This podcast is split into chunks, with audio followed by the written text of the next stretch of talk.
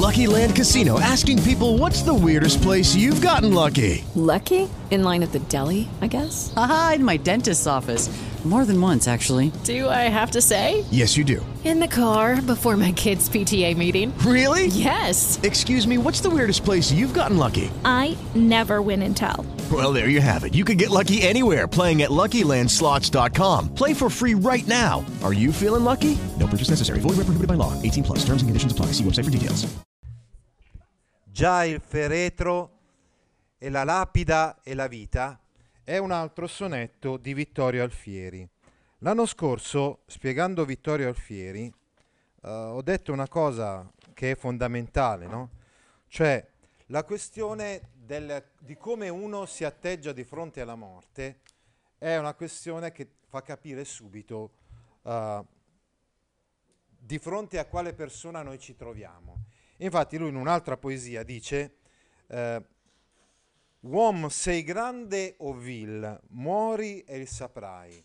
Cioè, se è un uomo nobile, dov'è che riusciamo a capire, insomma, se una persona, eh, qual è il valore di una persona? Lo possiamo capire solo eh, di fronte alla morte. Di fronte alla morte possiamo capire se quell'uomo sarà un uomo grande oppure se sarà un uomo eh, vile, insomma se sarà degno di essere ricordato, ad esempio, dai posteri oppure no. Ecco, scusate, ma eh, queste cose ovviamente le stiamo dicendo relativamente ad, ad Alfieri, ma ricordatevele anche rispetto a Foscolo, il quale ha scritto Il Carme dei Sepolcri su questo argomento, no? Ecco, qui vedete che ho messo come sfondo della slide proprio la tomba di Alfieri.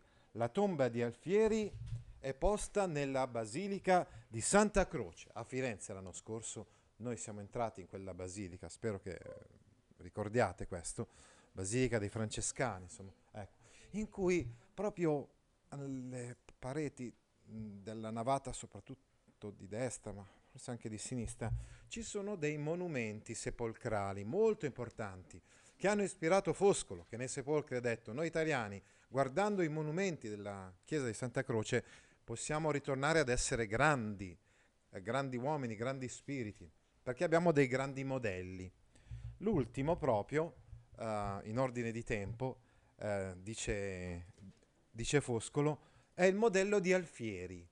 Infatti Alfieri passa gli ultimi anni della sua vita a Firenze insieme con la contessa d'Albany ed è poi lei stessa che po- pochi anni dopo la morte di Alfieri commissiona ad Antonio Canova, che è, lo saprete sicuramente, il più importante scultore neoclassico del, del tempo, commissiona la tomba, il monumento funerario di, di Vittorio Alfieri. Ecco, quindi ve l'ho voluta porre proprio come sfondo perché è significativa eh, per questo. Ecco.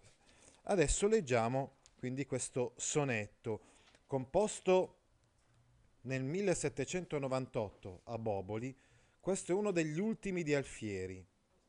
Ecco, eh, in greco, perché Alf- Alfieri era poliglotta, parlava il francese, eh, soprattutto all'inizio, meglio dell'italiano.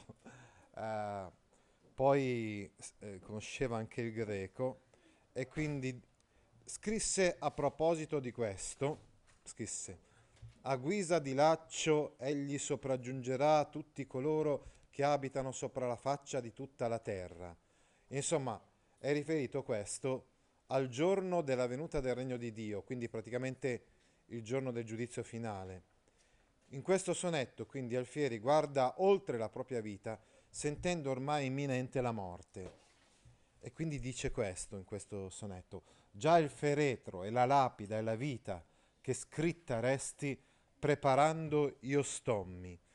Ecco, io stommi, come vedete, è il, il verbo principale, della principale di, di questo periodo, eppure è posto alla fine.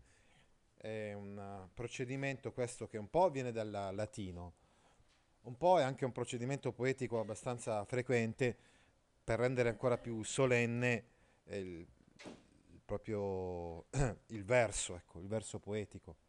Allora, io sto, mi, io mi sto già preparando il feretro, sto già preparando, come vi ho detto, in un certo senso Alfieri l'aveva già detto anche altre volte, no? Un uomo deve prepararsi no? a questo momento, prepararsi alla morte e quindi fare in modo che sia una morte appunto di un uomo grande, di un uomo uh, nobile, no? Quindi come vi ho detto uh, insomma all'inizio, se sei grande, uomo, se tu grande o vil, muori e saprai. Quindi sto già preparando il feretro e la lapida, la pietra sepolcrale con l'incisione, con quello che dovrà esserci inciso sopra, e la vita. Ecco, la vita, come vedete, lapida e vita sono stati scritti dall'autore in maiuscolo. Infatti, quando lui dice la vita, si riferisce anche a quel testo che evidentemente aveva già in mente di, di fare, no? che è poi quello che noi abbiamo letto per primo, cioè la vita di Vittorio Alfieri scritta da esso stesso. Nel 98, infatti, Alfieri cominciò a rielaborare la, la propria vita. Quindi questo è un sonetto del 98. Sono gli ultimi anni di vita effettivamente di Vittorio Alfieri, sente appressarsi, avvicinarsi la morte e incomincia a progettare, insomma, di scrivere eh, la propria vita. La preparazione della lapide sepolcrale per sé e per la sua compagna risale, secondo la vita stessa, al 1799 cioè lui racconta che nel, già nel 99 aveva iniziato a, a pensare all'epigrafe per la sua tomba, eccetera, per la tomba sua e della contessa d'Albani. La contessa d'Albani gli sopravvisse però una ventina d'anni circa, visse dopo, oh, più di lui, insomma.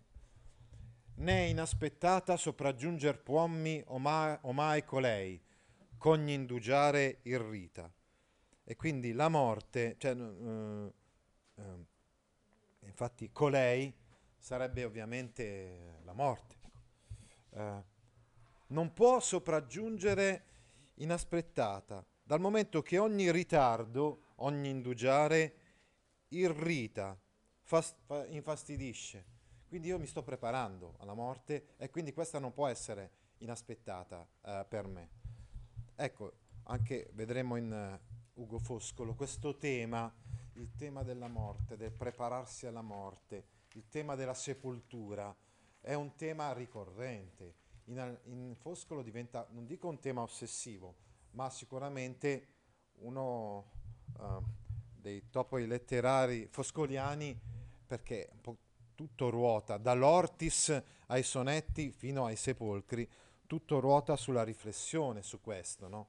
quindi sulla riflessione sulla morte sulle lapidi, sul, sulla sepoltura lacrimata o non lacrimata, perché è ben diverso, insomma, lo vedremo in Foscolo, è ben diverso se uno muore e ha una tomba su cui qualcun altro va a piangere oppure no.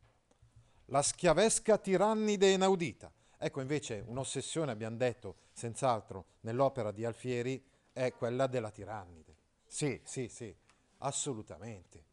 E infatti vedete che ritorna anche qua, la schiavesca tirannide inaudita, che tutti schiaccia al par minimi e somme, di ciò ringrazio.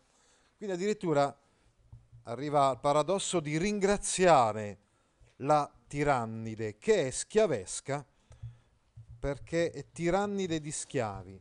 Dietro questa espressione um, c'è probabilmente un'allusione alla rivoluzione francese nel senso che eh, proprio negli anni della rivoluzione francese Alfieri si trova a Parigi, si trova in Francia e in maniera quasi roccambolesca riesce a sfuggire alla morte, perché era un nobile, era un aristocratico e nell'enfasi della rivoluzionaria, diciamo, tutti gli aristocratici a un certo punto vengono proprio ricercati e lui riesce in maniera roccambolesca, lo racconta nella vita, a sfuggire, a scappare a questa persecuzione.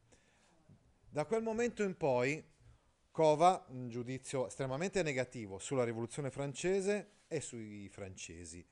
Infatti scriverà un testo, il Misogallo, che è proprio un testo in cui spiega perché odia i francesi. Misogallo vuol dire infatti colui che odia i galli. I galli sarebbero praticamente gli antenati dei, eh, gli antenati dei francesi. Eh. Mi raccomando, non fate leggere questo testo a, ad una, ad una vostra professoressa. Ecco quindi che eh, io però ringrazio il governo rivoluzionario francese, la schiavesca tirannide, la tirannide di schiavi, perché lui dice non c'è differenza fra la tirannide dei potenti dell'ancien regime e la tirannide rivoluzionaria. È tirannide anche questa, se limita alla libertà, no? che tutti schiaccia al par minimi e sommi. Questo governo inaudito, mai visto prima, inaudito, mai sentito prima, inaudito, che schiaccia, umilia tutti quanti, i minimi e i sommi, quindi i, gli umili e anche i grandi, che il poter lasciommi di furarle almen un'anima ardita. Ringrazio questa tirannide che mi ha lasciato il potere di rubarle, di strapparle almeno un'anima ardita. Ma non inulta l'ombra mia né muta starassi. Vuol dire quindi la mia ombra non starà, non rimarrà, insomma, inulta, che vuol dire invendicata. No, fia dei tiranni scempio la sempre viva mia voce temuta. Vuol dire la mia voce temuta, temuta dai potenti, eh, sempre viva, sarà scempio, farà distruzione pertanto dei tiranni. Né lunge molto al mio cessar d'ogni empio veggio la vil possanza al suol caduta, ma forse altrui di liberuomo esempio. Che vuol dire? Non molto lunge al mio cessar, che vuol dire non molto dopo il mio allontanarmi, cioè praticamente non molto dopo la mia morte, veggio caduta al suol, vedo atterrata la vil possanza, il vile potere d'ogni empio e vedo me forse esempio altrui, esempio agli altri di liber uomo, un esempio di libertà. Ecco allora ragazzi, questi versi sono quelli tra i quali eh, sono alcuni dei versi alfieriani che hanno maggior, maggiormente colpito Foscolo e i romantici in generale. Infatti eh, i romantici italiani hanno visto in, in Alfieri un anticipatore del romanticismo e delle idee del risorgimento e quindi del tentativo appunto di far cadere ogni vil possanza d'ogni empio, ogni potere insomma usurpatorio, come ad esempio il potere degli stranieri, gli oppressori stranieri in Italia. Hanno visto in Alfieri un empito, una, uno slancio, insomma, verso la libertà, verso l'indipendenza, verso una, una nazione italiana eh, da costruire. L'hanno visto, per esempio, in queste parole, no? E forse dice Alfieri, io sarò un esempio di libero uomo, sarò un esempio di un uomo libero, libero di fronte al potere, e molti potranno seguire questo esempio. E allora le cose cambieranno e allora questa vil possanza cadrà al suol caduta, no? come dire, eh, che ha una grande speranza per il futuro, per l'avvenire, anche se non sarà magari lui a uh, vedere sorgere questo avvenire, perché morirà prima, no? Ne lunge molto al mio cessare. Però è quasi sicuro che non molto dopo la sua morte ci sarà qualcuno che raccoglierà la sua eredità e che quindi lotterà Okay, round two. Name something that's not boring. A laundry? Ooh, a book club. Computer solitaire, huh? Ah, oh, sorry, we were looking for Chumba Casino. That's right. ChumbaCasino.com has over 100 casino style games. Join today and play for free for your chance to redeem some serious prizes. ChumbaCasino.com. No purchase necessary. Full prohibited by law. 18 plus terms and conditions apply. See website for details.